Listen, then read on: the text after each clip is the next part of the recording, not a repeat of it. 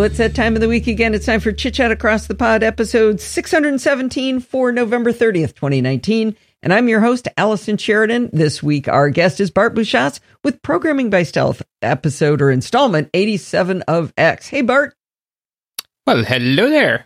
Well, I've been slogging away on this homework, and man, I, I, think I'm I'm technically been done for a while, and I did just fine. But then I tried to do some enhancements, and it's been what did I tell you? It's the opposite of uh, I have made fire kind of week. It's more like I feel like I'm falling off my tricycle, and you and Dorothy are like flying helicopters over me. so I think you said driving a Ferrari or a sports car, but I'll take a helicopter. That sounds even cooler. Yeah, and I'm I, i have got training wheels on my tricycle, and I'm still falling off. And uh, Dorothy showed me her code and and the results, and it's spectacular. It's just beautiful. And I'm like, I can't make a drop down by myself yet. I'm getting there though. I was just gonna say you're continuing to make progress, and I, you know, we've come a long way because do you know how I know that? Because you can look at a piece of code and see its beauty. Okay. Well, I don't know if I saw the code's beauty. I saw the output's beauty. She was all bootstrappy and she's got like flags and check boxes mm-hmm. and everything's gridded up beautifully. And mine is functional and looks like horse poop, but uh, it's okay. well, s- step one is make it go. Step two, make it pretty. Yeah, but she's she yeah. makes it go and makes it pretty. But she does always point out that she's got like 25 years of programming experience, so it's possible that that gives her a little bit of an edge. I don't know. I should bloody well hope so. but being someone who spent a lot of time writing code, I would like to think I'm getting some value out of it. But her patience with me, even when I'm snarky like I was with her today, is uh, uh, a talent. It cannot be learned. Anyway, what are we doing today? Today, we are continuing the second half of our exploration of another one of the hats that JavaScript objects are forced to wear. The most peculiar hat of all, the hat of being a function, which is I I have written in many languages, and objects are used for a lot of things in many languages. I don't know a single other language that implements functions using the object concept. It, it's hmm. maybe there are other ones, and I just don't I haven't realized that. But JavaScript is definitely special in certain ways, and this is certainly one of those ways. But anyway, so in our Redux, where we've been looking at all the different hats, we've sort of done a mix of recapitulating everything we've encountered collected together instead of, you know, spread across many, many installments. Uh, but when it came to functions, we split it in half, and pretty much everything we did last time was a redux, right? There was almost nothing new, if anything at all. It was, you know, redoing what we'd done before, but all together. I well, feel like a lot of what you told me before had it's shaken loose, like uh, like screws on an engine, you know, or whatever, and and you kind of screwed them back in, put some Loctite on them. I think it it's definitely been really really helpful for me. Well, that's good because that is what I was hoping to achieve with these reduxes and updates. Um, so it was all redux last time, which means today is all update. Oh, good. Or you mean it's all basically? New? It's all new and it's all ES6. Okay. Like I, I know I, I have tried to wax lyrical about how much of an improvement to the language ES6 was, but like really, you know, promises are ES6. Everything we do today is ES6 most of the cool stuff we learned about dictionaries was ES6. Most of the cool stuff we learned about arrays that was new was ES6. Pretty much everything we've done in this Redux that was new was ES6 goodness. I mean, it, it was such a revolution for the language. And today, today I'm hoping to fill you with excitement for, for more ES6 goodness. Um, and it's also why IE has to die because IE doesn't do any of the ES6 stuff. Internet Explorer you're talking about, right? Yes, indeed. Okay. And while we're all looking forward to the shiny new Chrome, which is based off uh, Chromium, so not Chrome, the shiny new Edge, which is based off Chromium, and then Microsoft will have a compatible browser. Although current Edge isn't bad, it's just not finished. So new Edge hopefully will be better. Anyway, um, the first thing we would normally do is look at the results of the my sample solution to the challenge. But I've decided for two reasons to push the challenge out until next time. The first reason is that while last time's installment was extremely short to write, and it sounded in English extremely easy and simplistic. And then I went to do my sample solution. Turns out, when I was four hours in, I was like, this is not quite as I thought it would be. So I wasn't alone in experiencing that. And the other thing is, in order to get the homework to work, it actually, and in hindsight, I should have realized this, it's all about the jQuery, right? Because I'm asking you to make things disappear. Well, that's manipulating the DOM. You're taking things out of the DOM. And they ask you to make new cards. Well, that's manipulating the DOM. That's putting things into the DOM. So that's a really, that's something jQuery is really good at and a really important jQuery muscle that we haven't flexed in months. Right, right. It, it's not new. It's just way, way, way, way, way back there. We need to blow a lot of cobwebs away. I do So- have to tell you that I did succeed at making the cards go away, but you'll Mhm. notice I said that in the plural. I can make them all Ah. go away. I have yet to figure out how to make one go away. I well, it, it it comes down to DOM manipulation, right? It's you are using you are programmatically pulling out HTML tags and throwing them in the bin, or making new HTML tags and shoving them into the structure of the document somewhere, which is what jQuery is really, really, really good at. But again, it's a muscle we haven't flexed in a while. yeah. So I think the next Redux we do should be jQuery. And which meant that if if we were going to do the sample solution this week, I would have had to put a jQuery in between functions part one and functions part two. And that seemed like a really bad idea. So myself and yourself had a little bit of a chat, and we decided to extend the assignment or the challenge by two weeks, uh, an installment. And then next time, I'm going to use my sample solution as the bulk of the body of the installment because it's a really good example of DOM manipulation, which is what I want to talk about anyway. Okay. But if some of our listeners have, you know, done what we asked and have the challenge finished and they're now cranky because, well, I'm done. What, what do you want me to do for the next two weeks? Nothing? Well, there's the option of some top up bonus extra credit if you'd like. So the last the challenge last time was to make the cards disappear and to have the ability to add new cards. What I if you want bonus credit, I would like you to create some sort of user interface which will allow the user to choose the rows that appear in the cards. So the cards define a base currency, so you can make a new base currency already to finish the challenge. But can you also allow the user to specify what each base currency should be compared to? And I think the hardest part is going to be designing a UI that's intuitive. so this is actually what I've been working up towards doing is trying to create a, a, a list that people could choose from. But I've been I, I got stuck for the last week trying to do that just that. Uh, and I, we don't have to get into what I was trying to do specifically, but this is what I was kind of trying to do for the uh, to provide a drop down for people to choose the base, and then separately to use that same data format to allow them to populate the cards with the with the uh, data they want. Yeah, and I I don't really know of the best UI for it, so I'll be really curious what people come up with because Yeah. it's actually it's a it's an obvious thing to want, hmm but it's not an obvious thing how to design it so that it's user friendly.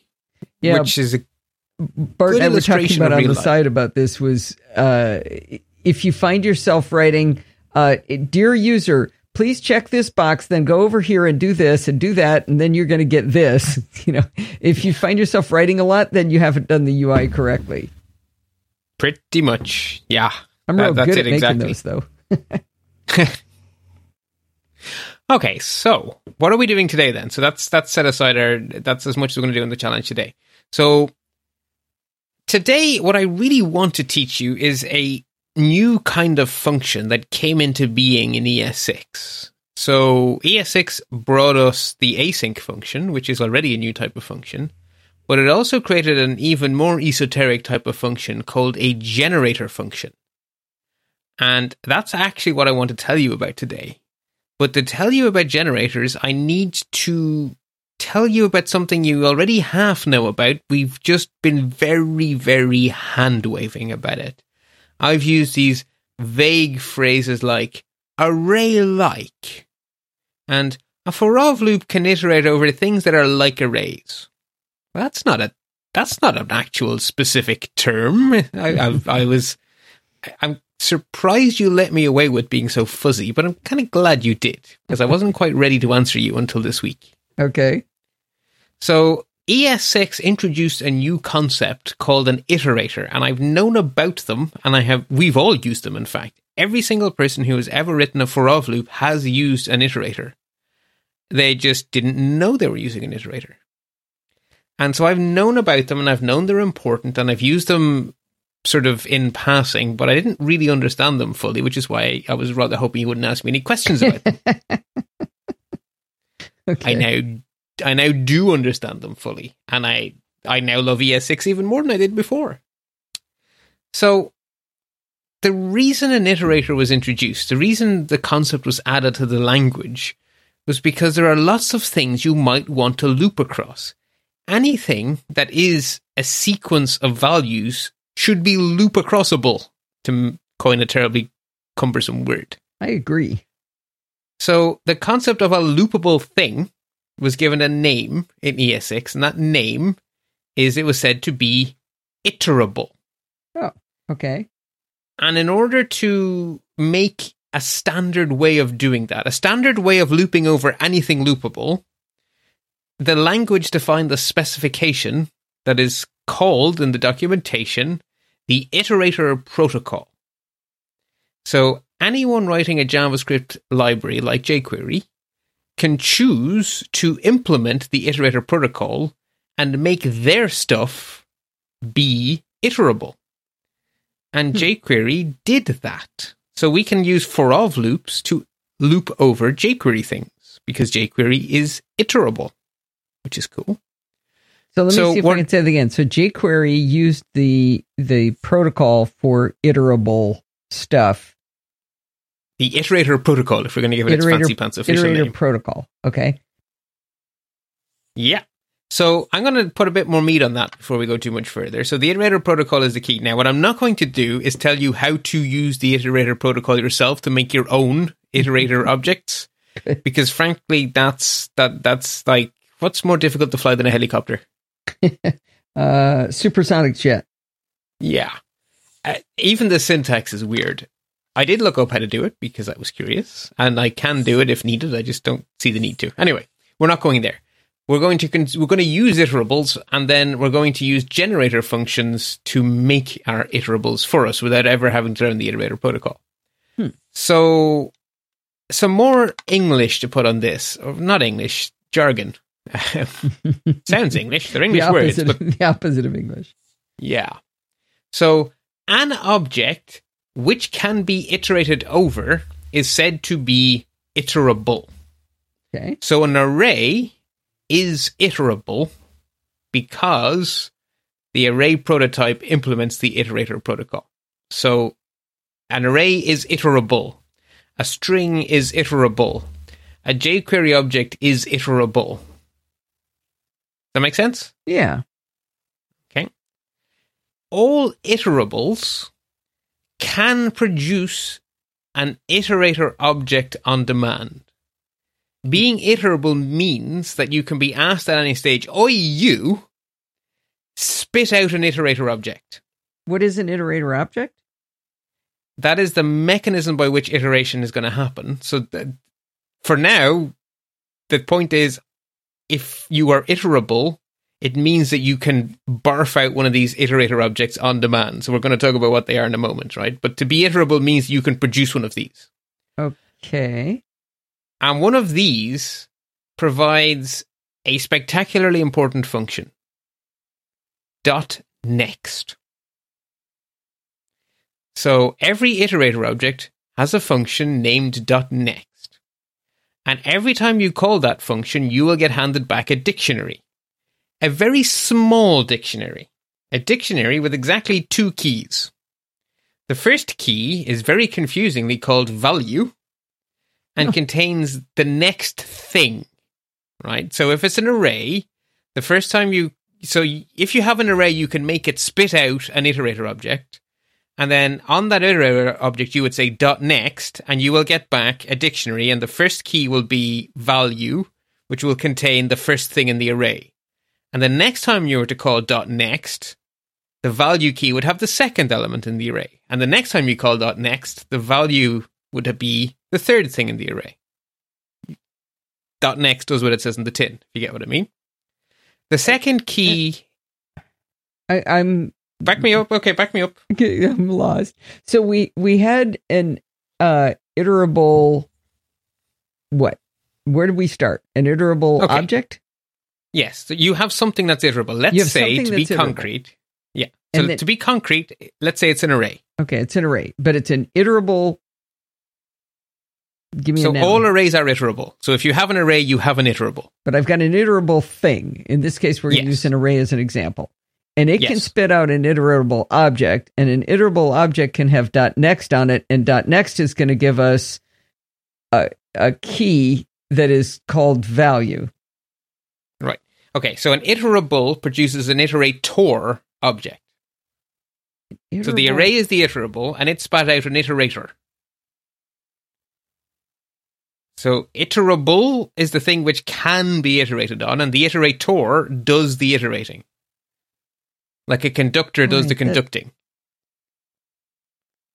I can't. We're going to have a practical example here in a moment. Okay, but- I, I'm I'm absolutely not with you. Just okay, you so, let me try again. Let me let me let me try third time's a charm. the array is iterable. It has the Yes. capability of being iterated over. Yes, it is Yes. iterable. So when you want to iterate, you say to the array, "Give me an iterator object." That's what I don't know what it, that is. That does that abstraction doesn't make any sense to me. Okay, well for now you're just going to have to accept that it is it, it the whole point of it is it is an abstraction. That is its function in life. Every iterable, no matter what it is, can produce an iterator object, and the only thing that means, right, the only meaning of an iterator object is that it contains a function named dot next. Hmm. So you know that the thing you're handed has a dot next function. Okay.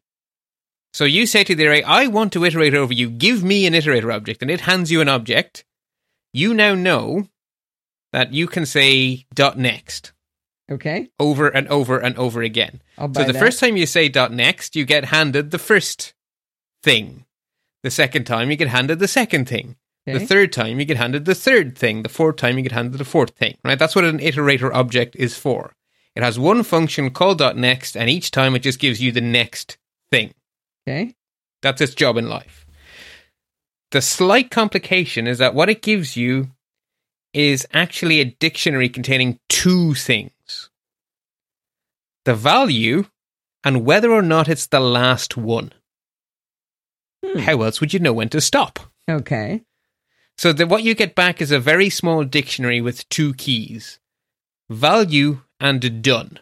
Done will always be a boolean, true or false, and value could be anything, right? So if your array has boogers, snot, and poop, then the first time you call next, you'll get back a dictionary value colon boogers, done colon false. The Oh, next okay. time you get, yeah. So the second time you get whatever I said was second, done colon false. Okay, and eventually done will become true because you've run out of array. Okay. Right, that's it. That is actually the entirety of iterators covered. It's just a little bit weird. You have an iterable, which makes an iterator, which has a dot next function. That's it. That's what you need to know. But let's do, let's get a little practical, right? Thankfully, that's that's it, right? There is no dot previous. There's no reset. An iterator object is a snapshot in time designed to go through the thing once and then to be discarded. It is not permanent. It is a device for doing your iteration once. It has no lifetime. It has no usefulness at all once you're finished with it, right? It will go from the start to the end and then it is done. It is an X object. It is useless. That's interesting. If you want to do it again, you say to the original array, yeah, give me another one of those, please. I want another iterator, please. So your iterator Huh. object is entirely ephemeral, entirely disposable, entirely temporary. The iterable is the thing that matters. And the end result will be that you have called next a bunch of times, but the thing you're calling next on is is throwaway. It's temporary. And, and once you've called next, you're doing something with it. It's not like the next stuff continues to exist unless you put it somewhere. Exactly. Exactly, exactly, exactly. You have to, yes, exactly. Once it's spatted out, that's it. You're never getting it again, so you'd better have saved it somewhere or printed it somewhere or logged it somewhere or, you know, you wanted it for a reason, whatever it is, you'd better have done it because you're not getting it again. Okay. Right. So that's a bit of a weird concept. So these iterator objects are a temporary device to allow you to loop, and then they're finished. That, that that's all they're there for. So I'm picturing them as this tiny little nano machine that goes crank, crank, crank, crank, crank. I'm out. Perfect. Yes, that's exactly what they are. They're so on demand. The array spits out one of these cranks, lets you crank through everything once, and then if you want to go again, you have to ask for a fresh crank. Okay. So in JavaScript, the arguments object, which you have seen me throw into for of loops, and I've told you in a very hand waving way that the arguments object is like an array. The arguments object is iterable. Arrays are iterable. Strings are iterable. Every time you say dot next on the strings iterator, you get back the next character, Oh, okay. which is actually quite useful. Uh, jQuery objects are iterable. Every time you iterate, you so if you if you use jQuery to get every paragraph on a page, the first time you call dot next, you get the first paragraph. The second time, you get the second paragraph. So depending on what your CSS selector was, you'll iterate over whatever it is you asked for. So the the, the objects returned by the dollar function are iterable, which is really nice, and they'll go one HTML tag at a time. So let's get practical here. Um, all of these examples, I should really write this into the show notes, are designed to be executed in PBS87A.html. Alrighty. I am, and I'm going to look at them in the JavaScript console. Ooh, Yes, exactly. Look how pretty this is. Yes, someone wanted me to rewrite it, so it didn't have um, what was it? You didn't want, you didn't want the jumbotron. Yes, so it is now jumbotron free. Yeah, so I complained about the Jumbotron because no matter what I was doing, I was always having to scroll past that giant jumbo thing on top. Now, you still have some awfully big text there, but we'll see how it works. Yes. So we're going to do here is we're going to actually take it. We're going to make an array, and we're going to get its iterator object, and then we're going to call dot next on it. So const my array becomes equal to open square bracket the string first val, comma the string second, comma the string three or d because I got lazier and lazier as I went along. Close square bracket semicolon. Right, one array with three strings inside it we can now make that array spit out its iterator object using a function named dot values. And the only reason I know that is because I looked up the documentation. There is no standard rule that says it has to be dot values. That just happens to be the way array chooses to expose its iterator. Okay. Deep under the hood, there is a standard way. We're not going there because trust me, you'll just you'll shout at me. Okay. So you've got const my iterator equals my array dot values. And, and what the the documentation tells you is that dot values returns an iterator object. so my iterator is an iterator object. Yes. It doesn't look very ephemeral. It's a constant. Right, but the thing is, once I've called dot next on it, that it will have no function in life. Hmm. Okay. So first thing we do then is we console.log myiterator.next, and you'll get back a small dictionary that says value colon first val done colon false. Then we call dot next the second time, and we'll get back another dictionary value colon second done colon false. And we call dot next the third time, when we get value colon third done colon false. Which I don't understand why JavaScript chose to do it this way, but JavaScript, all of the official JavaScript iterators work like this. Third is the last value in the array, and it says done false. The next time you call it, it says value undefined done true. Why didn't you just say done true last time? Uh, Right? I don't understand. While it's doing it, it's not yet done. But after it's done, it's done. I guess. someone decided that was the way it should work, and they all they're all consistent. So okay. So it's not Now- it's so well, it's not empty until you take that last one out. It's after that that it's empty. Yeah, but it could save me asking again. why, why make me ask a fourth time just to tell me to sod off? Well, because you don't Well, know yet. I There could be a fifth, right? I guess. Yeah. I, either way, for whatever reasons it was done, that's how it works. So Okay. the last time around it says value undefined done true. At which point in time, if you you can now keep calling next forever and it will continue to say done true, Okay. value undefined. Nothing else will ever happen. That's why the object is now useless. It, there's no way to say go back to the beginning. If you want to start over, you say my array.values again to get a fresh iterator, and away you go. Oh. Right. So Okay. the, the- once they've cycled through once, they are spent. So you know you can't get you can't get reborn. Well, unless you believe. in never mind. Okay. Um, the, the whole yeah. Um, now we can use .next on arrays, but actually that seems like more work than what we used to do.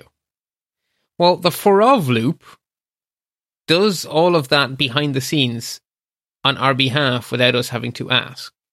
So the for of loop, if you read the documentation, says it, it will iterate over an iterable. So the for of loop, you just give it the iterable. The for of loop will make it spit out its iterator object. The for of loop will make it will call dot next over and over again. All of that gets hidden from you, and the for of loop just Oh. gives you nice, easy code. Is that also true of the for in loop? A probably. Okay. It's probably an iterator that probably I don't know because I haven't really been using them very much. Um, so the for of loop is designed to loop over any iterable, which means you can do for of a string and it will give you letter by letter. You can do for of some jQuery stuff and it will give it to you tag by tag. You can do for of an array and it will give you value by value. Hmm. So anything iterable from any source you just throw it into a for of loop, and hey presto, you can loop across it. So we could, uh, we can, to prove that we can for of over the arguments object, we could create a function, as in this example that you can copy and paste into the console.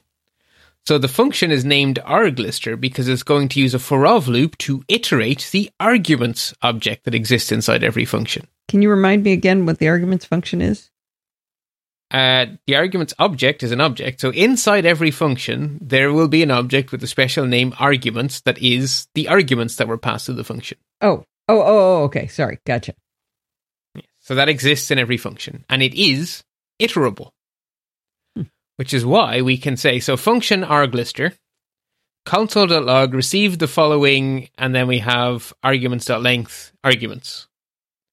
Four, const arg of arguments console.log arg. So if we then call our function arglister howdy comma duty, it will spit out received the following two arguments howdy doody. Or we can call it with four arguments. Arglister howdy comma doody comma boogers comma snot. It now says received the following four args. Howdy doody boogers snot. Okay. So you can see the for of loop will just loop over, iterate over the arguments. Right. Right. Nice and easy. We can iterate over a string. We can just use a string literal. So you'll see the next example. It says for const L of the string boogers with an exclamation point. Console.log, and then we're using a template string, L, beco- L equals, followed by the actual value of L. And you'll notice that when you run that, it goes L equals B, L equals O, L equals O, L equals G, L equals E, or S, exclamation point. So we're iterating over a string, one Okay. character at a time. Just like you said it would with the for next or with the uh, next. Exactly, exactly. So behind the scenes, the for of loop is actually saying, "Dear string, spit out your iterator object. Thank you very much. Dot next. Dot next. Dot next." But it hides all of that from you and gives you nice, clean syntax. Okay. We can do it with jQuery. So you will notice in PBS 87A, there is a list, very boring. uh, unordered list with the ID JQ underscore iter underscore demo, containing first item in list, second thingy, and last in the list. Hang on, I've lost you. Uh, where am I looking? Okay. In The file PBS87A, you can visibly see in the page there's a, there's a heading iterator demo. And then below that, it says the sample code in the installment will iterate over the list below. And then it has a three item list. okay, First item in list, second thingy, and last in list. right. Yes? Uh huh. If you look in line 59 of that file, you'll see that it says UL ID equals JQ underscore iter underscore demo. Oh, I didn't know I was supposed to be looking at it too. opening up. Well, you can. I mean, you can take my word for it or you can look at the source. Take your word for it. Um, let's see. Where am I going? What line? 59.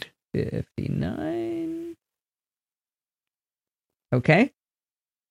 So that is an HTML tag which contains three thingies, right? So we can write some jQuery to pull. Um, actually, okay. So what we're actually going to do to demonstrate the power of iterators is we're not just going to list things, right? You can list things till the cows come home. Let's do something real world. So in our little code sample, the first thing we do is we define an array containing three color classes that are actually part of Bootstrap text dash primary, text dash success, and text dash danger. So that's just an array with three strings. We're going to randomly add one of those classes to every item in that list. Hmm. So that way, when you hit, when you type the command into the console, you should see first item, second thingy, and last in list change color randomly. It'll be different every time. Hmm.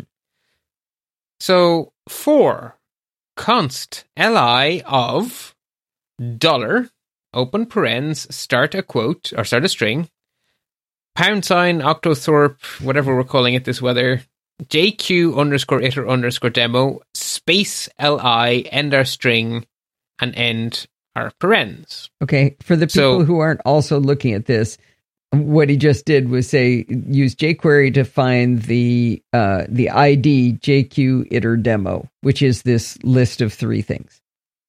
It is, but there's more. The the the the closing quote doesn't isn't after the O of demo. There's more to it. Oh, and also that are inside LIs or all the way around. LIs that You- contain. No, it can't be. Give me all of the LIs that are inside something with the ID JQ Okay. iter underscore Okay. demo. All right. So so that means if we look at the code, we're getting back three. Right. So the first time through the loop, li will be the first one, and the second time through the loop, li will be the third one, and the third sorry, the second time the second one, the third time the third one. You get the idea. So the first thing we do is we use math.random and math.floor and our friend the modulus operator to get a random number between 0 and 2, i.e., a random index of our array of three different colors. So I've put it in a variable called randidx for random index. And then we want to take every class that already exists inside our list away and then add a random class. So do you remember when we were doing jQuery that every time we had a callback, I made you write dollar open parens this close parens. Yeah. The reason is because jQuery, when it does callbacks, it always gives you the raw DOM object, not the jQuery souped up DOM object. Hmm. And we upgrade the object by putting it into the dollar function. So that's how I sort of described it. You give the object superpowers by passing it through the dollar function. Well, when the jQuery people went to do iterators, they took exactly the same logic they have been using for callbacks since the library was invented and applied the same logic to their iterator. So li is not a jQuery object. li is a plain JavaScript DOM object, and we give it the jQuery superpowers by putting it inside a dollar function. So that's why it's a dollar li. So it's So- consistent even if it's weird. So if you didn't give it those superpowers, none of this would work. Correct, because remove class is a jQuery function and add class is a jQuery Okay. function. So if we didn't do the dollar thing, it would just go unknown function and crash. Not hmm. crash, it would throw an error and that'd be that. Okay. So we're saying, give me the current thing that we're looping over, make it a magic jQuery object, then call remove class. And if you read the documentation, remove class with no arguments takes every single CSS class and throws it in the bin. So our list item now has no classes. Has no And then we say- It has no class. It is it is trailer trash. then we say dot add class. Color classes open square bracket rand index close square bracket. So rand index is a number between zero and 2 Mhm. and our array color classes contains three color classes from Bootstrap. So in other words, we have randomly put one of the Bootstrap classes onto the list item, and then we've gone around the loop and done the same thing to the next one and the same thing to the next one because we're inside our for of loop. So if you actually copy and paste all of that into the console, you will see the three list items change color. That's crazy. And they'll be different every time, so you can rerun and rerun and rerun, and they'll just keep changing. You have to refresh to run it again, though. Uh, if you run lines five on, you can run those as often as you like. Just don't redefine the color classes array. Yeah, that's when it gets cranky. All right, let's see. I'll do that, just that piece again. It's very exciting. And they'll be different every time, so I don't know what you're seeing. Yeah, green, blue, green. No green, blue, green. Oh, green, red, red. This is fun. the joys of random numbers, huh? Yep. So we are looping with a for of loop over a list. In our HTML page, we could loop over anything we like. We could loop over every paragraph. We could loop over every second paragraph. Basically, jQuery does iterators. Hmm. Okay. jQuery is iterable. Okay, that's it. We're done with that. That's all there is to iterators. You will 99.9% of the time use them in a for of loop. But if you want to, dot .next is at your disposal. Okay. Now, when I So- asked about for in, you said you hardly ever use that. But when you and I were on the phone yesterday, when you were trying to help me on my homework, uh, you suggested a for in. No, you did. And I was I didn't want to dissuade you. You suggested them, and I said that they would work because they are designed for looping over objects or, or looping over dictionaries. I tend to use object.keys with a for of. Okay. So clearer. we completely misunderstood each other because I was using object.keys and I changed it to a for in loop after talking to you. So Yep. And then I ended by saying, by the way, the for of over ob, with, combined with object dot keys is really useful.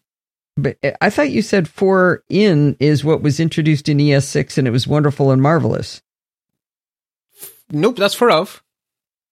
I, Wow. I have sung the praises of for of. huh. I haven't mentioned for in in a, about a year. So I don't know where I invented all that. Well, the for in we did mention for in, right? We covered for in for completeness, okay. but we have we didn't cover it in the Redux. And you, I am certain, have come across it because you've been reading so many docs now that you shouldn't assume I've told you about stuff. I sure thought it was yesterday, but I did read that it said for of is for arrays and for in Mm-hmm. was for um, other kinds of objects. right, but object.keys gives you an array. Yeah, but I didn't want an array. Yeah, Anyway, might have. You may not have known you wanted an array, but I think you probably did want one without knowing it. Anyway, that doesn't matter. Okay. So that takes us to part two. The real thing I wanted to tell you about is generator functions. So an iterator object is really good at iterating over a known list, right? When you have an array, you have a thing that has a beginning, a middle, and an end. And at the moment you say, give me the iterator object, it has a beginning, a middle, and an end. So it's very obvious what should happen. The same with the jQuery stuff. The same with a string. But sometimes you want a sequence that's being calculated rather than that exists. hmm So you want a sequence of things that are calculated. You want one, then the other, then the other, but they're not part of a they're not part of a pre-existing thing. They're being calculated in some way. and you make these using generator functions. So the generator function says how to calculate the next value, and through the magic of ES6, you can turn those into iterators. So a generator function is an iterator factory. And examples will really help here. okay. Because a generator fa- function generates iterators, hmm but we don't have anything called an iterator, Iterator objects. iterator objects. Okay. So iterables can make iterator objects. yes. Generator functions make iterator objects. Ah, okay. They both can. All right. They both make iterator objects. Yes. Okay. So a generator function is almost a normal function. It takes input, it does some work, and then it produces output. And for a normal function, the way it works is you call the function with some arguments, zero or more of them. A new scope is created. Your code is in there and it might make some variables and do some things. And when it's all good and finished, it may or may not choose to return a value. And then the function ceases to exist. The scope is destroyed and life carries on, right? Your function, your scope is created. The function executes. The scope is destroyed. You take arguments in if you like, and you spit one value back if you like. That, is that a fair summary of functions? Right. A generator function allows you to return multiple values, one after the other, and it pauses and waits for you to come back and ask it another question. Hmm. So it creates a scope, it does some calculation, and then at some point it's ready to yield a value. And it hands the value back to whoever called the function, and then it pauses. It doesn't destroy the scope. It just pauses. It just sits there and waits until the next time you ask it a question, and then it picks up exactly where it was. Literally, if you left it on line five, it will start at line six, and it will keep going until it meets another yield instruction, and it will spit out another value and wait until you ask it another question. Hmm. And it could have an infinite loop inside it if you like. And it will just sit there, and that scope will keep existing. So any variables you made will stay in existence. They'll remember their values. And every time you ask the function again, it just picks up where it left off and it has a full memory of everything it was doing before. So if you're stepping through some sort of sequence that's somehow programmatically generated, well, you have a full memory of everything you've done so far.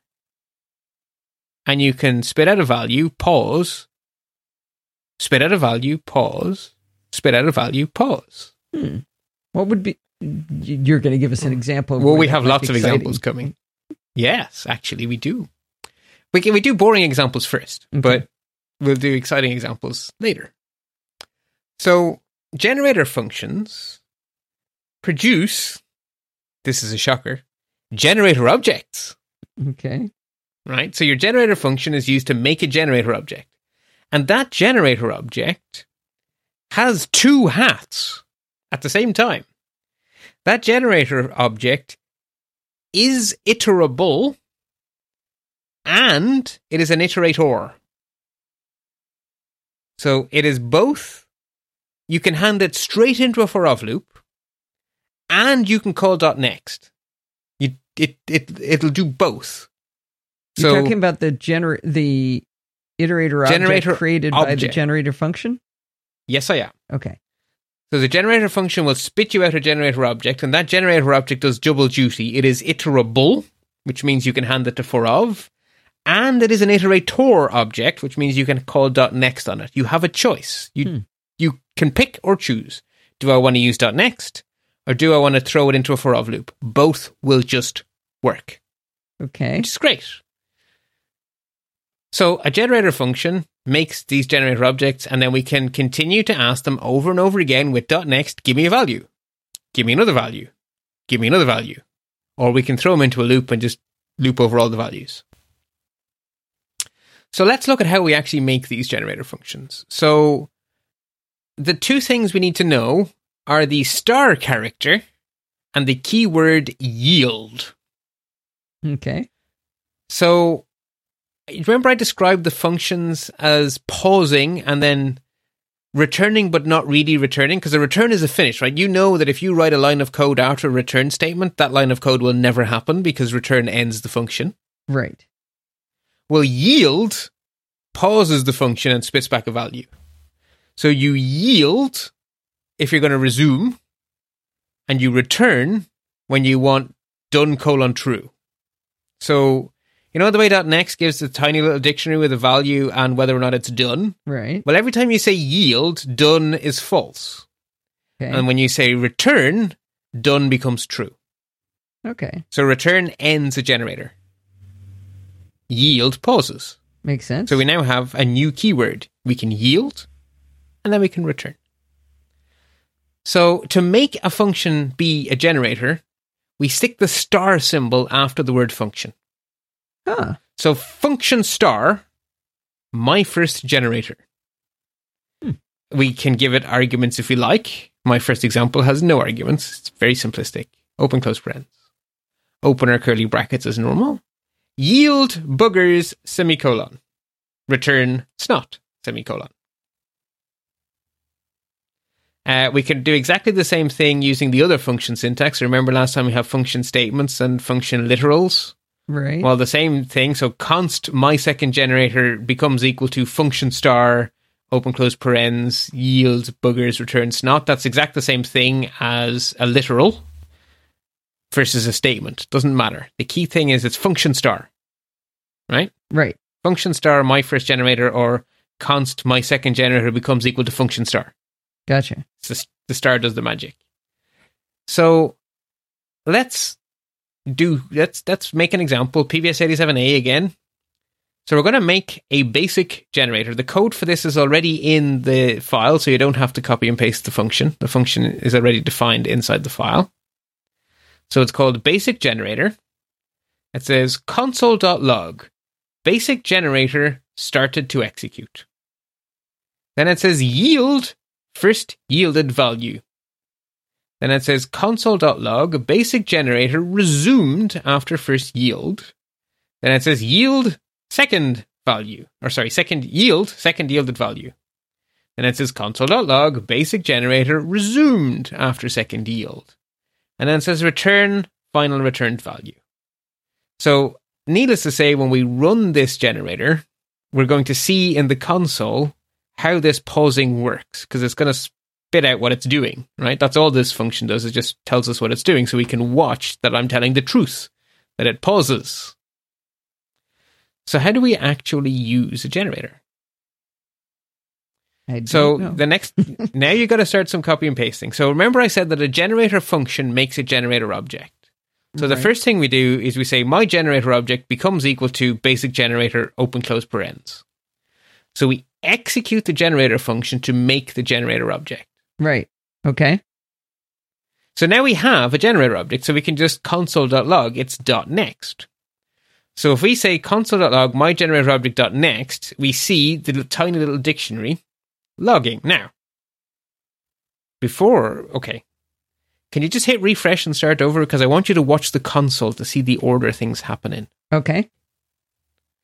So on a fresh page, run my generator object becomes equal to basic generator.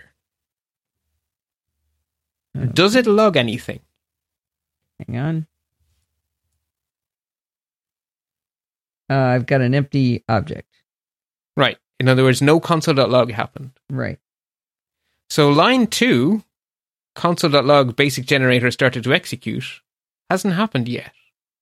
Making the object hasn't executed anything yet. It's just made the object. Mm-hmm. Now we're going to say console.log my generator object.next. So now we're going to call next for the first time.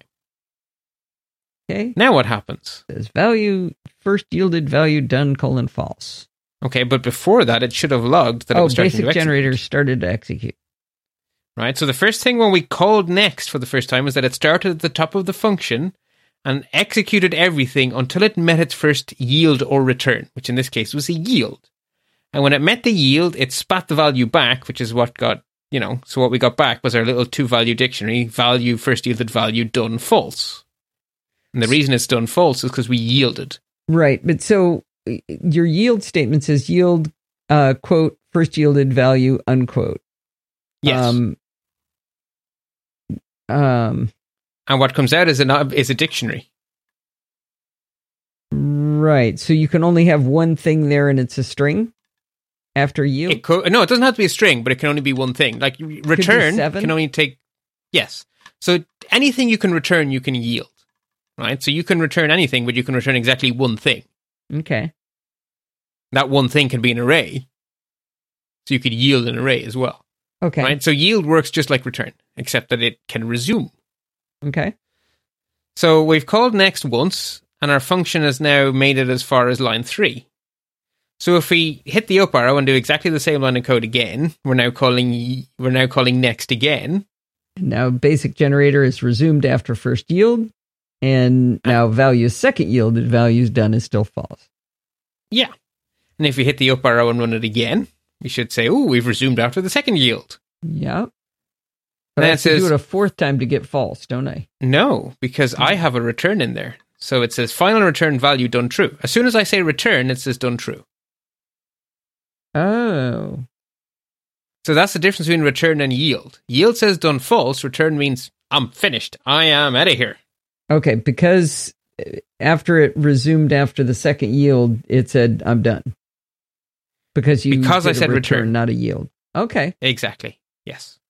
So return will always set done to true. Okay. So that same function came into being, executed, paused, resumed, paused, resumed, finished. And if I That's ask it, different. if I ask it again, it says undefined because it's gone. Right. It's gone. So if we want to go again, we have to make a new generator object by calling our generator function again. So we would have to say, my generator object becomes equal to basic generator open parens close parens. Huh. And then we can go again, right? We could make as many of these as we like. We could make we could have a loop that says, give me a hundred of these basic generators, and it will make a hundred objects, and we can step each one individually. And they'll each pause and resume, pause and resume, pause and resume. Okay. That's a good example. a f- I, I follow Good. this. Excellent. I don't know why I'd want to, but I follow it. Okay, well, you're going to see why we want to when we get into some examples that are a bit less contrived. Yeah. But before we go there, I want to show you that this is iterable, so we also can pass this into a for of loop. So if you refresh the page, just to make sure we're starting clean, Mhm. We say my generator my generator object becomes equal to basic generator open parens close parens. So we've made ourselves a new object. We can now iterate over it with a for of loop. So we can say for const val of my generator obj console.log got colon and then using a template literal we say dollar val so print out the val Okay. and if you run that what happens so it spit out all of those um, console.logs saying first field or wait, saying returned after first yield, got first yielded value, went back and forth on those. Yeah. so it ex- so it stepped through our generator object but did it actually so the got lines have a look at the got lines Mm-hmm. how many were there Only two. Only two. Because I didn't stick to the weird convention that arrays use, the for of loop, as soon as it saw the done, it assumed that it wasn't given a value. Hmm. So if you want your generator to work with a for of loop, never return. Always yield. Okay. And when you get to the end of the function, that is a qu- getting to the end of a function is exactly the same as return undefined. Like if you have a function that ends without a return, JavaScript will put in there return undefined. Hmm. Kind of. No, th- Okay. let's not complicate things. That's effectively what it does. Mhm. I, I can hear Jill typing. I know I'm simplifying. Let me away with it. So it, we should yield if we wanted to work in a for of loop. Now, what else do you notice? That the for of loop was clever. Did the for of loop give us the dictionary and make us have to reach in and get out the value? Why, no, it did not. It just gave us immediately what was yielded. Yeah. So that's convenient. It didn't do that when we. Um, I wish I could see both versions at the same time, but um, it didn't do Well, that when we called them one at a time, When we called them one at a time, we got our little dictionaries value colon whatever, right? done colon false. When we do it in a for of loop, we just got first yielded value, second yielded value. We don't see the duns, right? It- oh, okay. It's hidden all that from us. Kind of silly. Yeah, we it needs to know that, but we don't. Yeah, yeah. Okay. Now, a generator function is a function. So you can pass it arguments. Just like you can pass any function arguments. So let's make a basic random number generator using generator functions. That seems like the kind of thing you might generate. Okay. So our basic random number generator says function star basic RNG open parens n. So we are naming the first argument n. It's going to be the number of random numbers. Okay. While n is greater than zero, yield math.random n minus minus. That's our total function. Okay. So, in other words, if we say basic RNG 4, we'll go around four times, yielding a random number each time. And then we'll finish. Makes so sense. there's a yield here, but there's no return. But again, when the function ends, it effectively returns undefined. So this will just work with a for of, right? Mhm. So we can say my generator object becomes equal to basic RNG open parens 5 close parens semicolon. We have now made a generator object that will do five random numbers. And so we can say for const rn of my generator object console.log rn and you'll see five random numbers. yeah. So that's very exciting. Um, No, I, I, I actually like it. I, I- I see what it's doing. I think I follow. Excellent. Now, there's no reason you ever have to stop. You could have an infinite random number generator. However, never pass an infinite random, never pass any infinite generator to a for of loop. Because what you have yourself then is an infinite loop, right? For of will keep going until the until the generator stops generating, and the generator is never going to stop. Well, that's a problem. But there are actually really good reasons to have infinite loops like that. It's when the user says, "Give me the next," and you don't know how many the user wants. oh, okay. So you write your function that just keep giving answers as long as it keeps being asked, and then it's up to the user how many they want. So it's generally for interactive interfaces is where you will use infinite generators. Hmm. So we can tweak our basic random number generator to give it some extra smarts, and basically say if you don't give me an argument, I will be infinite, and if you do give me an argument, I'll give you that many numbers.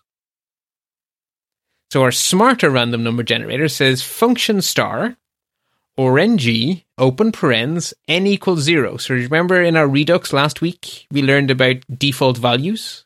Yeah. So n's default value is zero. Okay. So if you don't pass an argument, it's zero.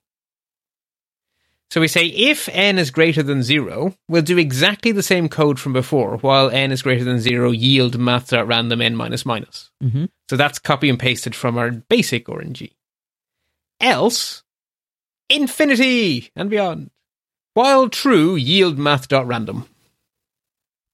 Hang on. But the default value is zero. Right? So, if you didn't pass if any you don't pass it anything, it does nothing. No, it does infinite.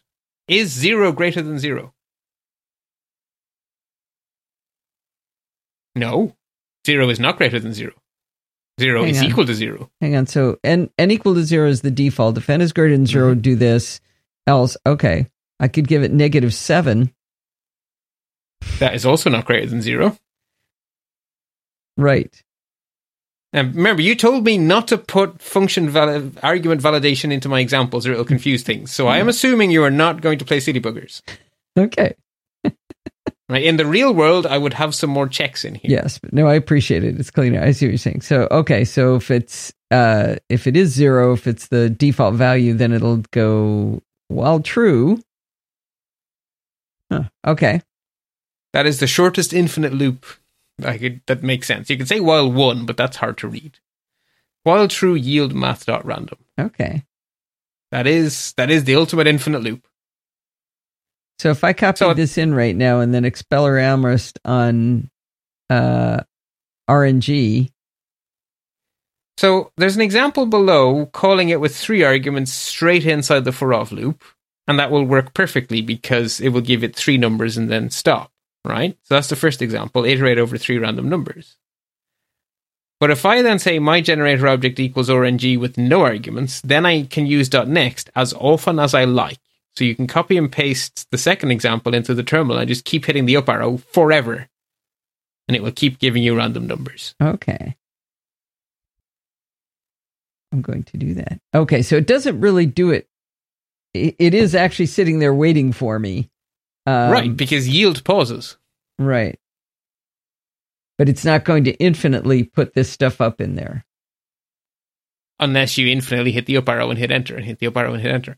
As Right, long as right. you're prepared to keep hitting up, enter, up, enter, it will keep giving you random numbers. It will not tire. It will go on forever, but you, you will tire. How many times did you hit it to be sure? Uh, once or twice, to be perfectly honest. I've already Just done it spec. seven times to be sure. Okay, yeah. Now, like I say, in the real world, you would do this with a UI. You would have a user do it, not on the console. So let's let's wire up this random number generator to some Bootstrap code. Well, hang on. My generator object's still over there waiting for me. Can I just leave it there? you. Well, once you hit refresh on the page, it'll be gone. Okay, I'll feel better if it's not waiting for me because it wants me to hit that up arrow. I'll give it one more just so it doesn't feel bad. Okay. This is written as non-blocking I/O, by the way. Oh, okay. So, like promises are non-blocking, um, generators are non-blocking, and actually, if you peel away the skin on how promises work, you'll find generator functions. okay, cool.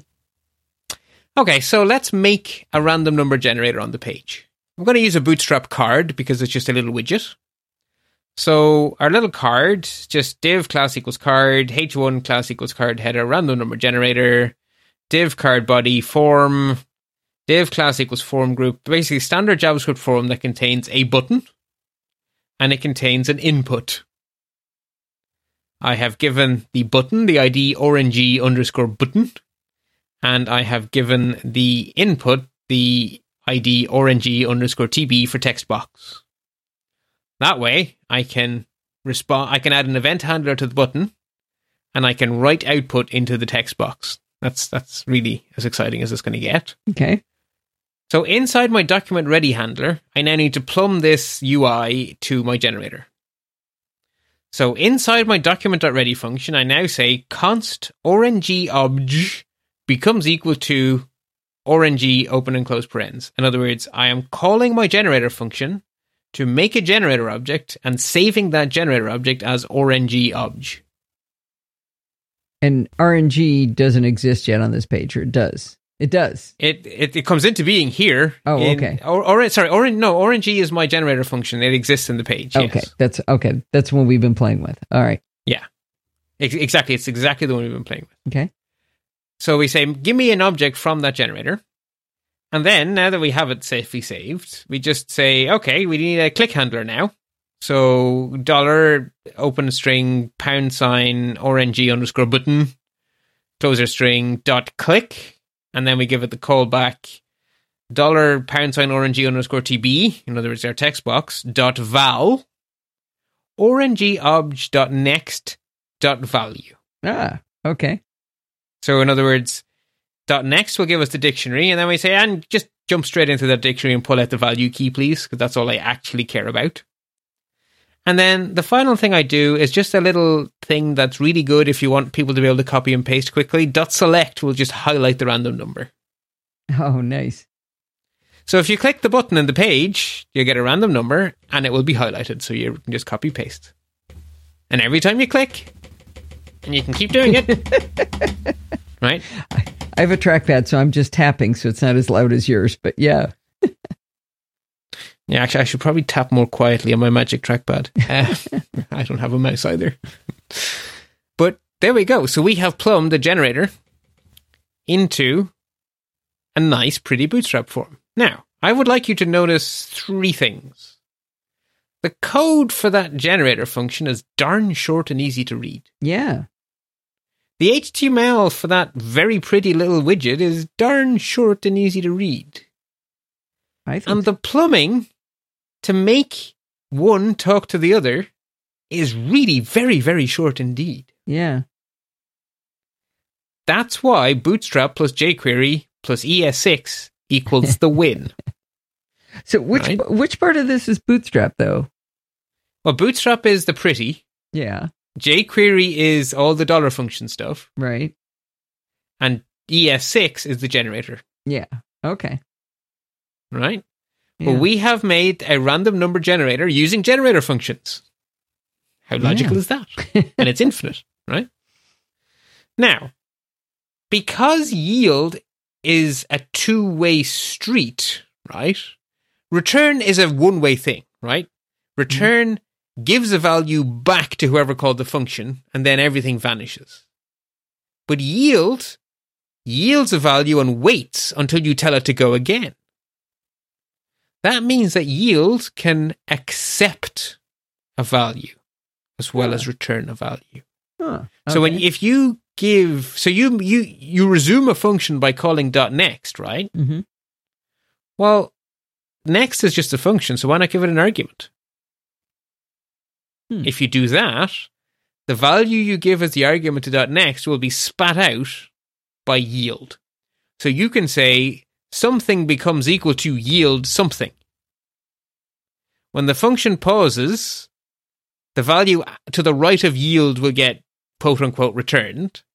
And when the function resumed, the thing on the left of yield will receive the value that you passed it. Okay. Lost you on the left and right stuff, but I, conceptually, I think I understand. Right, so you yield a value out, and then when it resumes, yield can produce a value which the function can use as it continues to execute. I thought you're giving it a value. It's not producing right, you do. Right, but from the function's point of view, okay, from the function's point of view, that's we are now assuming that we are now a function. Mm-hmm. Hello. If I'm the function and I yield, I don't know that .next was involved, right? I have yielded and I have given a value, and at some point in time, I finish. Twi- I'm twiddling my thumbs. I'm twiddling my thumbs, and eventually, I'm going to be told to resume. Well, I can receive a value at that point, Okay. right? I don't know where it came from, and I don't care because I'm the function. hmm From the other side, if I'm the user of the generator, all I care about is I call .next and .next gives me a value, but I can also give .next a value if I like to. So I like to think of yield and .next as being two ends of a wormhole, okay. Right? They're connected to each other. What I what yield spits out, dot .next will spit out, and what you pass to dot .next will be received by yield. So yield and dot .next are intricately connected. They're a pipe that runs from one to the other. But each one only cares about itself, I guess. So when you're writing the function, you just know that yield re- accepts and receives. Mhm. And when you're using the generator, you know that next accepts and receives. Hmm. So remember I said that the scope stays in place. So your variables continue to exist. I can prove this to you by creating an accumulator. So an accumulator starts at zero and just keeps incrementing by whatever amount you tell it to increment by. Okay, does that make sense? Yeah. That's what we're trying to. Yeah. Uh-huh. So let us write an accumulator using a generator function. So we say function star accumulator open parens init val close parens. So I'm going to accept an argument which is going to be the initial value for my accumulator. Right. So we say const init val num becomes equal to number init val. Why am I doing that? I don't know. What happens if I plus two strings together? They're one string. Yeah. So if I take, if I type into a text box two, it looks like a number to me, the human being. But you know what Oh, the right. computer sees? A string. Yeah. Right. Right. Right. I remember that from a long time ago. Yeah. So the first version of this accumulator just stuck numbers after each other and got ever longer. Didn't add anything. Which is why this version works. and why there's a comment telling myself why I did this. okay. So the comment is force to number. okay. right?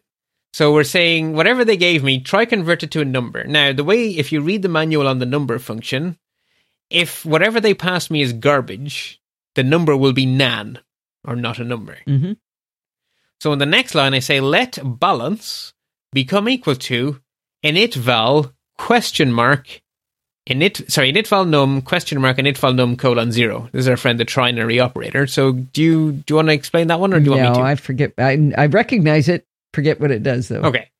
So nan evaluates to false, right? So what you're saying there is, is an it num truthy or falsy? If it's truthy, use it. Right? Because we forced it to be a number, so it's either a number or it's nan. Okay. So if it was a number, the balance becomes the number. Colon means otherwise, it becomes zero. okay. So if you say, give me an accumulator and you pass it in the string boogers, then the balance is zero. Okay.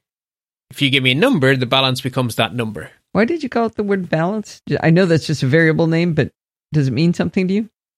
Well, that's what we're going to accumulate, right? We're going to build up our balance. Oh, okay. Okay, like a balance at a, at a uh, credit. Gotcha. Yeah, Okay. yeah, exactly. So we're going to accumulate a balance. All right. Now, we're going to keep going forever. So while true, Mhm. what are we going to do forever? Okay. Const inc by becomes equal to yield balance. So remember I said that the yield will have a value on its left and a value on its right. Yeah, the and value that's on where I the said I didn't follow you. So Yeah. So when the function pauses, it will yield the balance. So you will get back the current balance. When the function resumes, inc by will receive the value. So Boy, when we pause, we at all, return the balance. sorry, don't.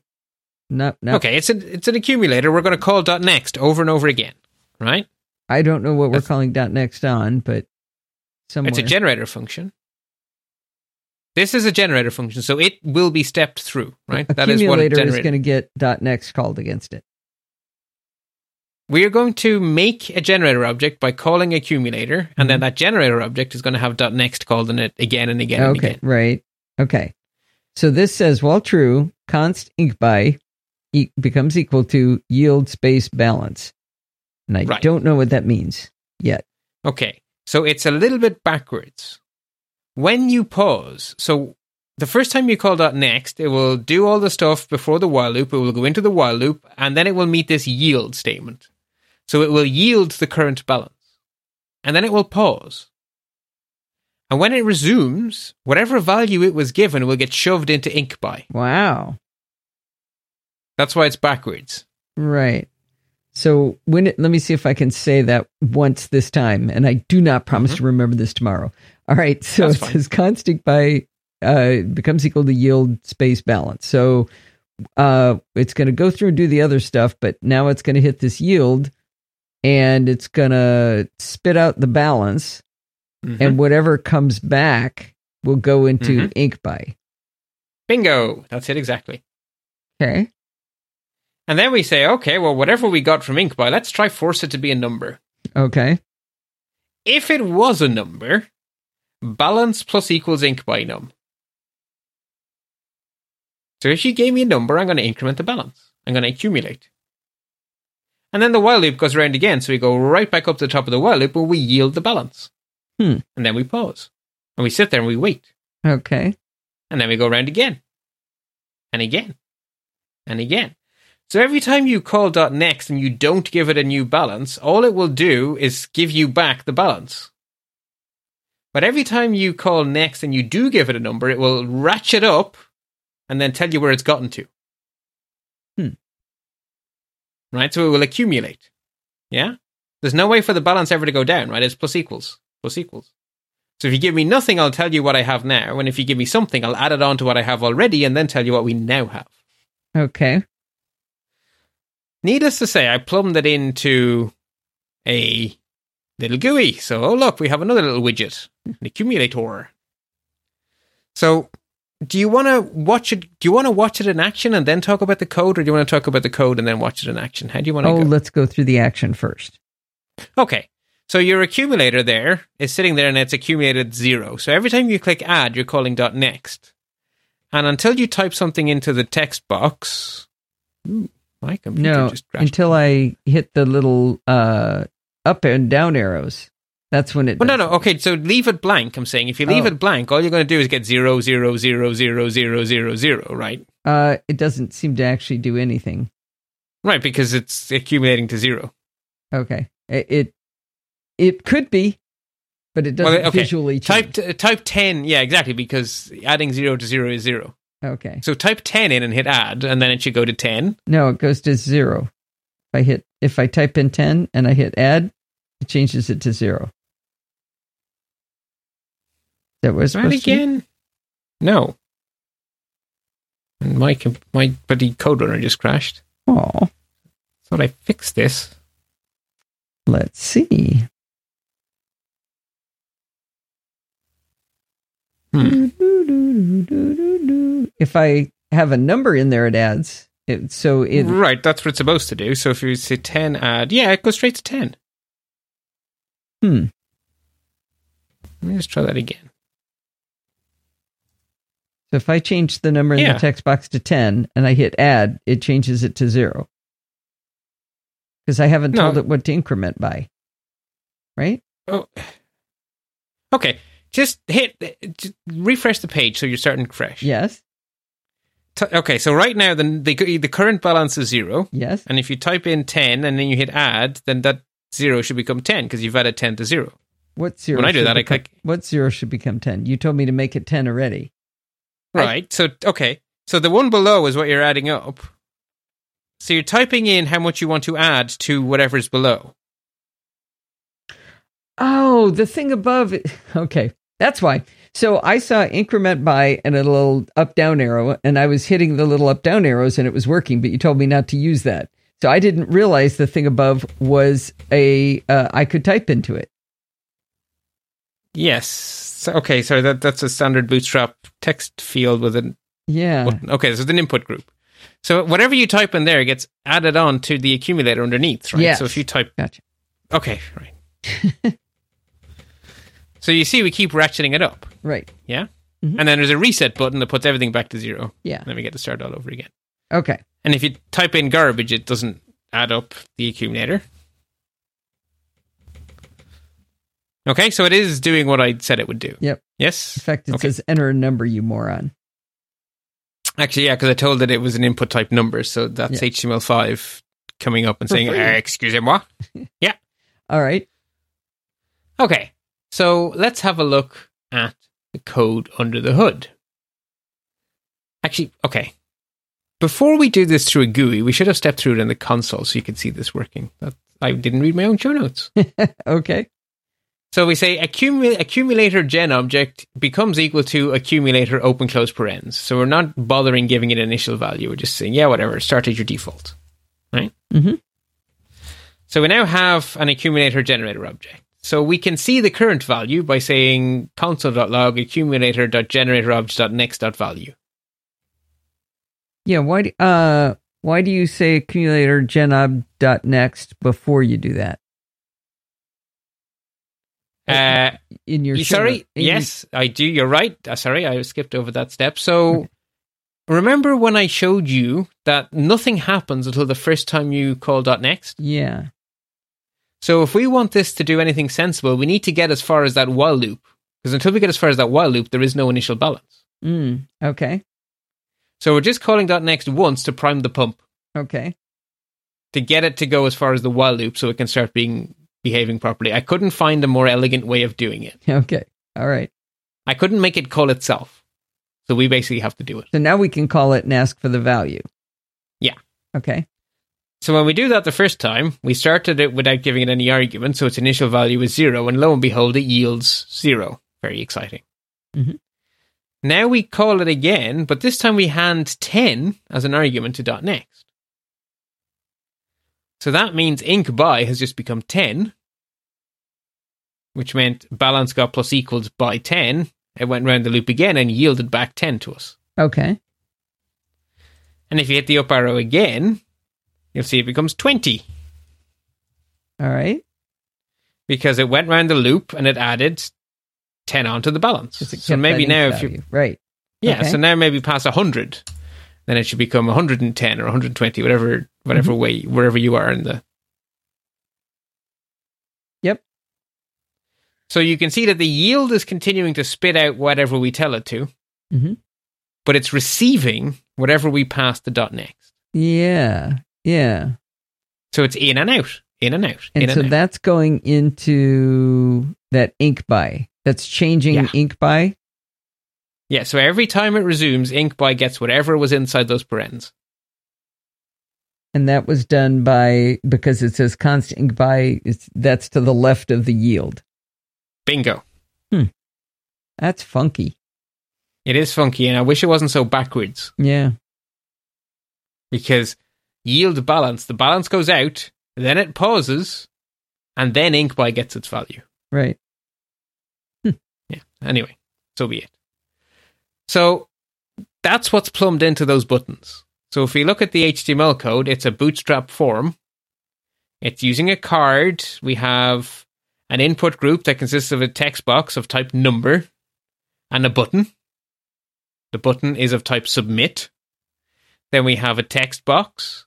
And then we have a button of type reset. And our form has an ID of accumulator underscore fm. So we can talk to the form. Okay. So again, inside our document ready handler, we say let accumulator gener- generator object become equal to null. So we're just saying here's a new variable that we're going to use to hold our accumulator object. For now, store nothing. Then we add two event handlers reset and a click handler or a handler for submit. So when you click the reset button, it starts the accumulator again. And when you click the submit button, which is the green add button, it calls this other event handler. So what does it do on reset? It says accumulator generator object becomes equal to accumulator. In other words, make me a fresh accumulator generator object Okay. and call dot, uh, call dot next once to prime the pump. Yes? So there's only actually two lines in there. All the rest is comments. Um. Hold that. Um. So lines you- eight Oh, the next 12. time after that, you called that next. That's on submit, not on. No, Reset. no, no. On line 12, line 12 is still inside the on reset. Oh. Oh. We we do it again, sure, but the reset handler starts on line 6 and ends on line 12. Well, ends on line 13. Yeah, I guess what's confusing me is the beginning of line 13 has the squirrely bracket, close parentheses, and then dot on submit. It goes right into on submit. So I don't see it does where. indeed. So the squirrely bracket is the end of the matching squirrely bracket on line 6.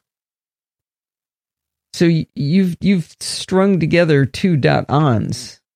I have. I don't like that. Yeah, it's jQuery's way of doing things because I've also strung a trigger onto the end of it. We'll talk about that in a moment. Hmm. So we're adding two event handlers here. What do we do on reset and what do we do on submit? So on reset, we make a new generator object and we call dot next once.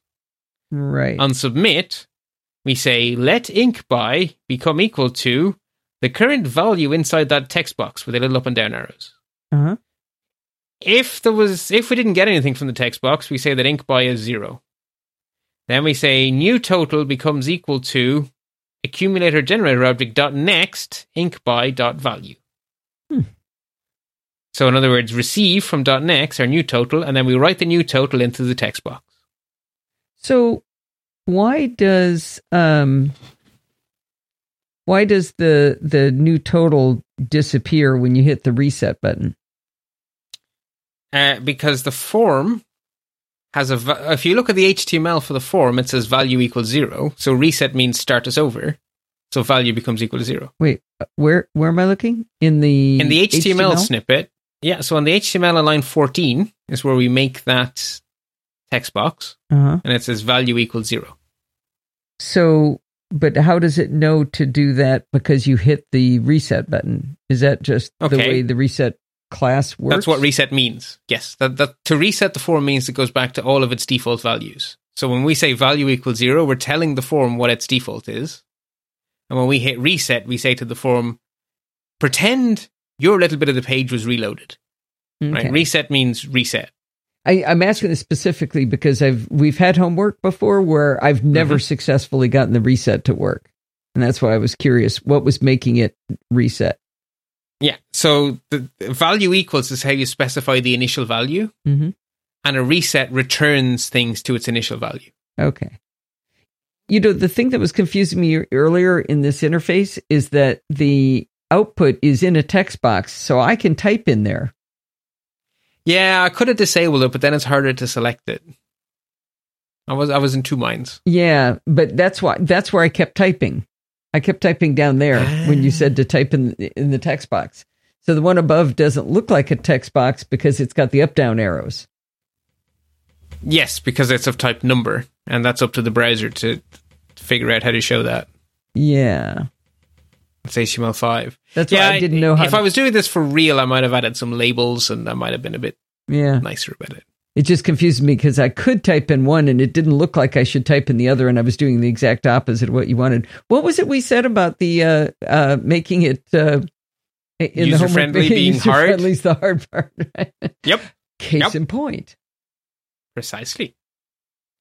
So there again, we have our generator function providing really quite short and concise code for something, you know, quite substantial. We've we've added significant significant functionality, and it was not long and convoluted. Yeah, twenty one lines with like eight lines of either blank or comments. Yeah, I was very commenty because these are examples. Yeah.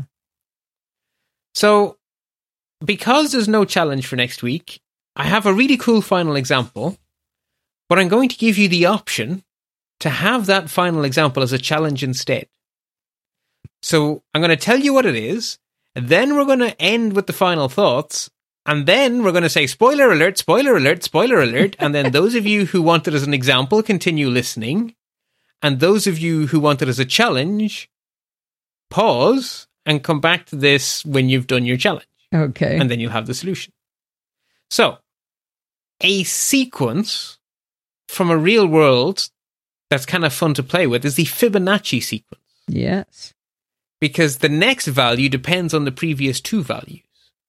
And in a generator function, the scope remains in place, so you have a memory. So a generator function is the perfect fit for implementing Fibonacci because it's designed to re- to pause and remember. Okay. That's exactly what we want, pause and remember. So in English, the rule for Fibonacci is that the next value is the sum of the two previous values. Mm-hmm. And to start it off, because you need a first two values, otherwise you can't start. So the rule says the, the, the next value is the sum of the previous two, and you start with zero and do one. Right. So zero, one, and from then on, it's add them, add the previous two, add the previous two, add the previous two, off to infinity and beyond. so the challenge is to create a little Bootstrap UI where the user can click a button and step through the Fibonacci series.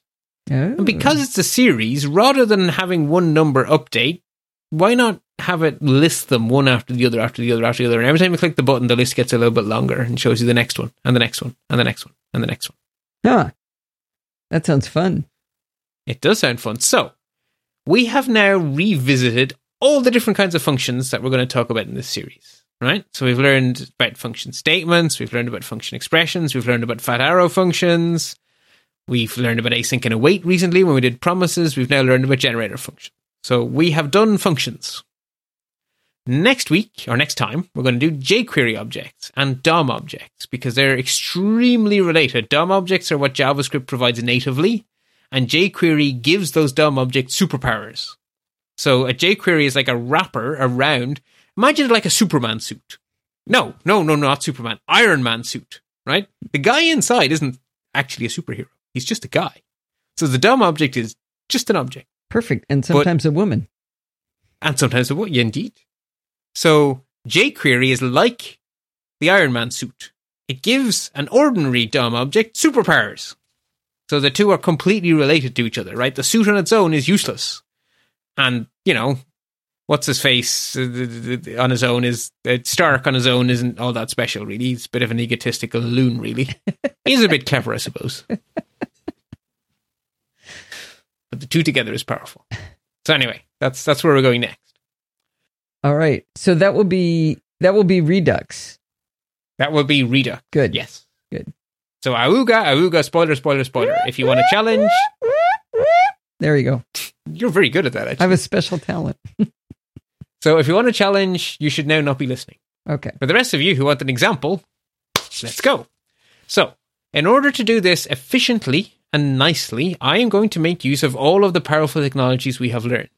We're going to use Bootstrap to make a nice UI. We're going to use jQuery to make it all come to life. We're going to use a mustache template to render our little numbers. And we're going to use numeral.js to format the numbers so they're human friendly. You I had fun with this, didn't you? I may have done. may have may have spent far too much time on this, but it was good fun. I got sucked in completely. So, the very first thing to do is the maths, right? So the next value in the Fibonacci series is the sum of the previous two values. So let's mm-hmm. do that. So let's make a generator for Fibonacci. So function star Fibonacci open parens close parens open our curly brace. The first thing we do is we're going to make a variable for storing the previous state. And as per the rule, we're going to start with zero. So let prev equals zero. Then we immediately yield prev because, well, that is the first value in the sequence. So yield it. That's easy. Then we need a variable for the current state. Well, let's start it at one because that's the rule. So let cur equals one. Yield the current value. We have now yielded zero and one. Now we're off to infinity. Can I already While ask true. you a dumb question? It's not dumb. What- Ask away. uh, what is yielding going to do? Isn't that going to stop the whole thing and pause and sit there and do nothing? Right. So the first time you, yeah, because we're going to step through the Fibonacci sequence. So the first value from Fibonacci is zero. So it should pause. Okay. And you're going to say, give me another number and it's going to give you one. Correct, because that's what it should do. The next second value in the Fibonacci series Okay. is one. All right. And then we go into our infinite loop where we're going to keep pausing. I was So picturing this loop- just spitting out the numbers indefinitely. You're, it- we're going to step through. Right. The, a generator function is designed to step through because remember, Yeah. this is going to have a UI in it and the user is going to be in control, not us. We don't Right. know whether the user is the, you know, the OCD type who can't stop clicking or if the user's very, you know, judicious or whatever. So we're now into the bit of the English where it says the next value is the sum of the previous two values. So we can implement that quite easily. We say, while true, const new val becomes equal to cur plus prev. Right. We now have our new value, but if we don't want this to go horribly wrong, we need to update previous to current. So we say prev becomes equal to cur. Then we say cur becomes equal to new val. Yield cur. Couldn't you have just said prev equals curve? Oh, no, you can't. I see why you got had to do it like this. Okay. Gotta get the order right Yeah. or you stump on yourself. Yeah. I may have stumped on myself a few times. Okay. So that's it. That implements the English, and that's almost all comments actually. Mhm. So prev equals zero, yield prev. Cur equals one, yield cur. While true, new val equals cur plus prev. Prev equals cur. Cur equals new val, yield cur. Mhm. That's it. That is the gra- we have implemented Fibonacci from English to JavaScript in very little code. Yeah. We can play with it in the console if we like. We can say const fibgen becomes equal to Fibonacci open close parens, and then we can just keep calling dot next over and over again. I'm going to go- assume we were supposed to open PBS 87B. Yes, we were. Should I be getting Thank a you. reference error can't find variable numeral? No, that implies that somehow numeral dot. Oh, sorry, I fixed that. It'll work inside Code Runner. Oh, okay. I'll just open it up. in Code Uh, Runner. and by I the time to- somebody they hear this, it'll probably wor- be working in the download. It will because on line eighty-two you will find that it says script src equals slash slash cdnjs.cloudflare.com.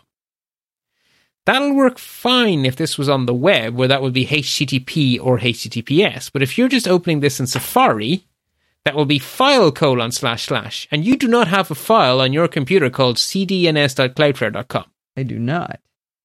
Oh, look, which is why you're getting And now there's a blue zero on the page when I opened it up.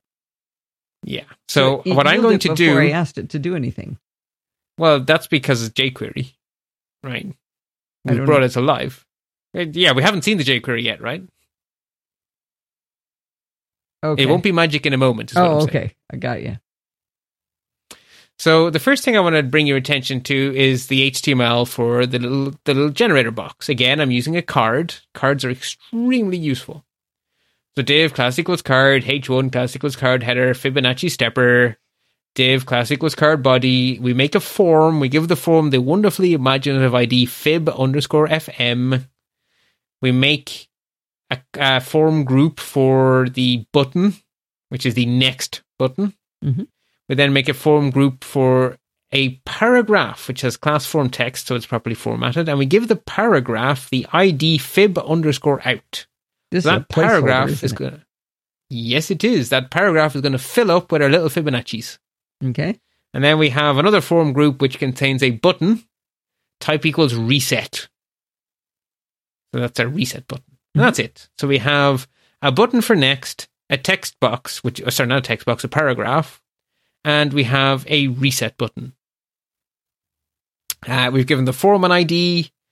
Uh, actually, and, uh, sorry, our first button is of type submit, and our other button is of type reset. So the form has an ID, so we can attach our events straight to the form. We don't have to attach our events to the buttons. We can just stick it on the form. Oh, oh, is that what you did on the previous one? Yes, it is. Where you So because together. my That's why you could string them together. yeah, because they're both Okay. on the form, Okay. right? So the form has a submit, and the button is of type submit, and the form has a reset, and the button is of type reset. So HTML magically takes care of that. Right. It has the advantage that if you just hit the enter key, you submit the form. So my code will work without you clicking the button. Hmm. If I add it as a click handler, it'll work fine if you click the button, but it won't work fine if you hit enter. And I have a feeling assistive devices will often submit the form rather than clicking the button because, well, that's what you're trying to do. So you're better off adding your handler to the form so that assistive technology works as expected. So you're saying I should be able to hit the enter key and it'll step through? Well, in the previous example where there actually was a text box, right? There's no, oh, okay. there's nowhere for you There's to no hit text- enter on okay. here. I thought this was supposed to be hitting next and it it wasn't. Okay. it. Exactly, but next is of type submit, is what I'm saying.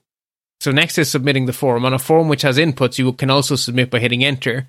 And I'm saying that assistive technology will submit a form for you by whatever triple tap while rubbing your feet or something.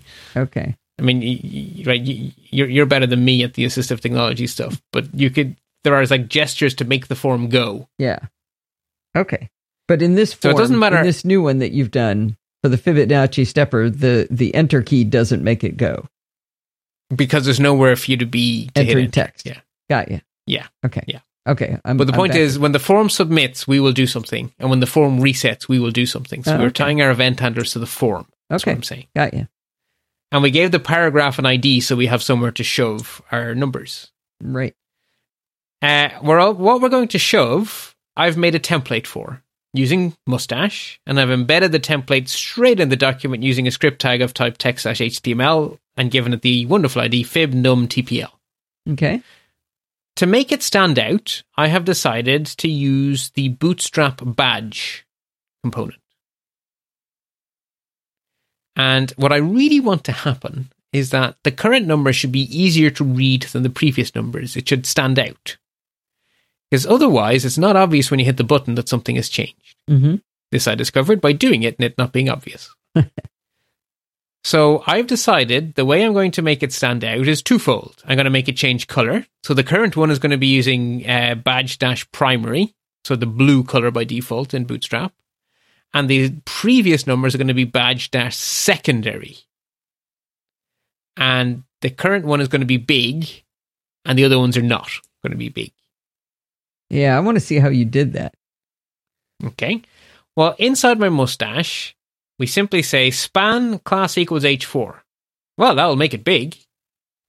Span class equals badge, badge dash primary, fib underscore val, fib underscore val underscore current. So we've given it four classes badge, badge primary, fib val, and fib val current. And Then we have our mustache. And Fib-Val current. Where did that come from? I made them up.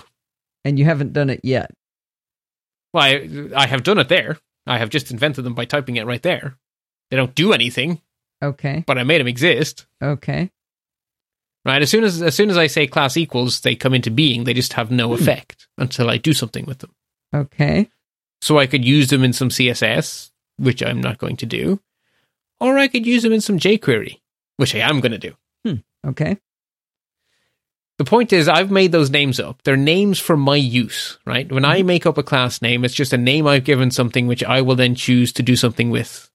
If I want to, I guess I don't have to, but then it just seems wasteful. And then we have a mustache with num. So my view is going to have a variable named num. And then we close off our two spans. So it's basically a big badge. Okay. So now we're ready for the jQuery to tie this all together. So inside my document ready handler, the first thing I want to do is I want to go fetch my template. So we say const fibnum tpl becomes equal to dollar sign and then the CSS selector pound sign fib underscore num underscore tpl dot html. So that's the standard code for pulling that template out of that script tag with the ID fibnum tpl. Right. Then I'm going to make a variable to store my generator object. We don't have one yet, so I'm going to say let fibgenobj become equal to null. Just a placeholder. Mhm. To save myself copying and pasting a lot, I am going to make a variable to hold a reference to that paragraph we're writing all of our numbers to. So const dollar fib out becomes equal to dollar sign and then the CSS selector pound sign fib underscore out. In other words, give me the thing with the ID fib out. We just save that. There you go. We have a variable. Now we're ready for our event handlers. So dollar fib underscore fm. So in other words, give me dollar pound sign fib underscore fm. So give me the form with the ID fib fm. Mm-hmm. And then we have an event handler for reset. So on reset function. Fib genobj becomes equal to Fibonacci open parens close parens. So it's starting it over, Starting it over, fresh Okay. new generator. right? So this is the reset event. Empty the output area. Dollar fib out dot empty. The jQuery function empty does exactly what it says on the tin. So that's something you didn't have to do in the previous one. Right, because reset takes care of it. Because when you reset a form, it goes back to its defaults. But a paragraph, Oh, doesn't empty. Okay. so uh, a a paragraph isn't a form, right? Yeah. So okay. yeah, when you reset the form, the paragraph is completely oblivious. So I have to do it myself. Yeah. That makes me feel then better. we good. Now there's no point in having nothing on the screen. So the next thing I do is I say dollar this dot trigger submit. Hmm. So remember I said earlier that inside jQuery, inside all the callbacks, this represents the current thing, but it has no superpowers until I pass it into the dollar function. So what we're saying is the form, fib form, trigger submit on that. So that's only going to happen when you hit the reset button. Yes, but don't. Okay, to reset, we want to do all those things, and we want to show the first number. We have a Right. whole other event handler still to come, right? which is for the beginning. No, no. So reset. I am saying, okay. We will start this off. For now, when you click the reset button, I want to do these two. I Yes. want to do these three things. Yeah, I don't know how I wanna- it gets there in the first place, but this this Okay, makes sense for the submit. You're right, exactly. So we're. I can't tell you two things at once. I, I'm not in a superposition. Come on, So the we next do a event black handler, hole I- superposition. So we now have our form now knows how to reset. The next thing I need to teach our form is how to submit. So on submit function. Const new val becomes equal to Fibonacci genobj.next.value. So make it yield a value, please, and store that yielded value into new val.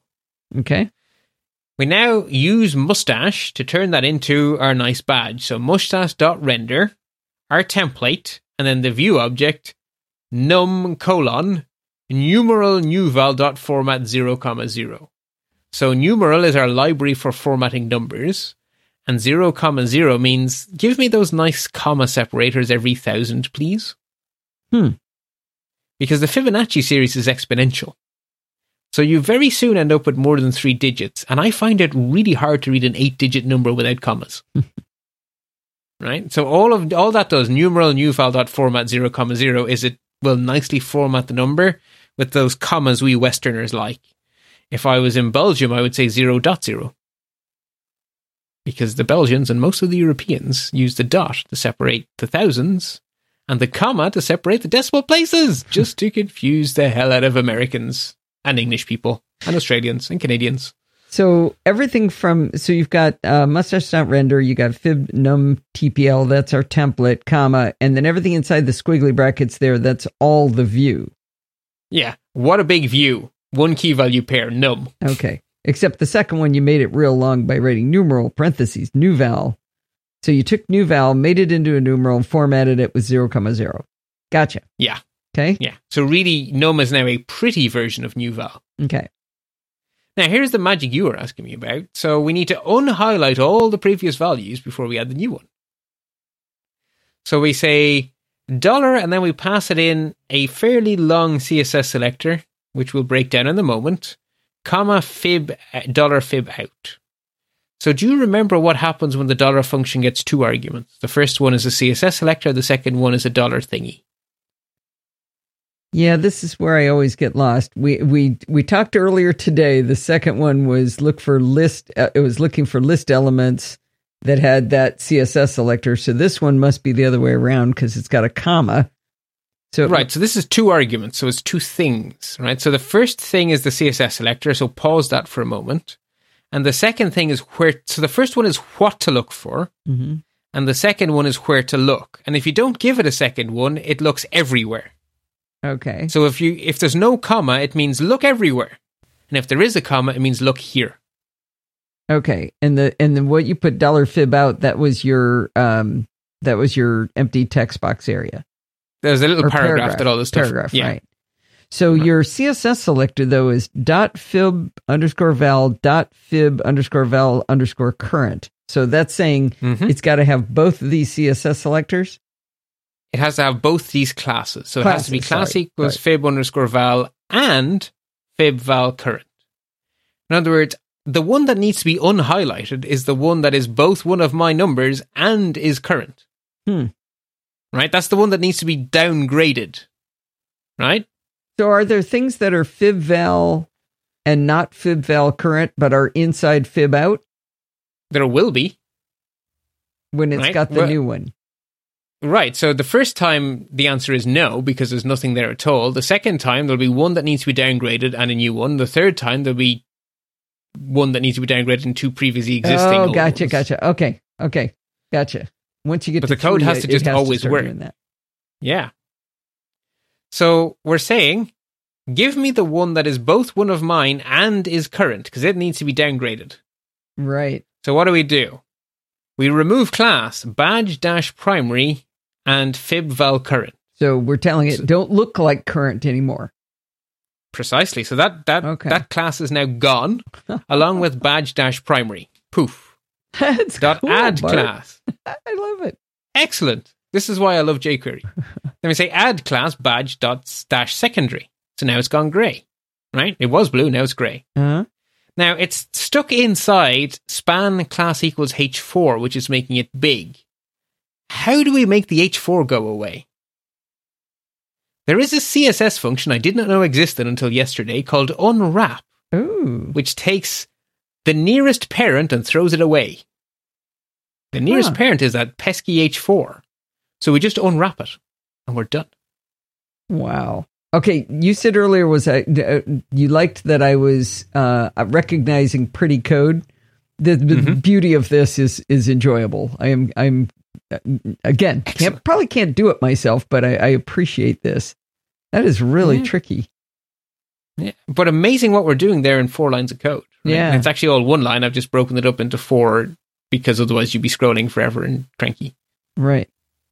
Because the semicolon is just one of them at the end. Mhm. So we've now unhighlighted the previous value. So the last thing to do, fib out dot append new val HTML, which is what we got from mustache dot render.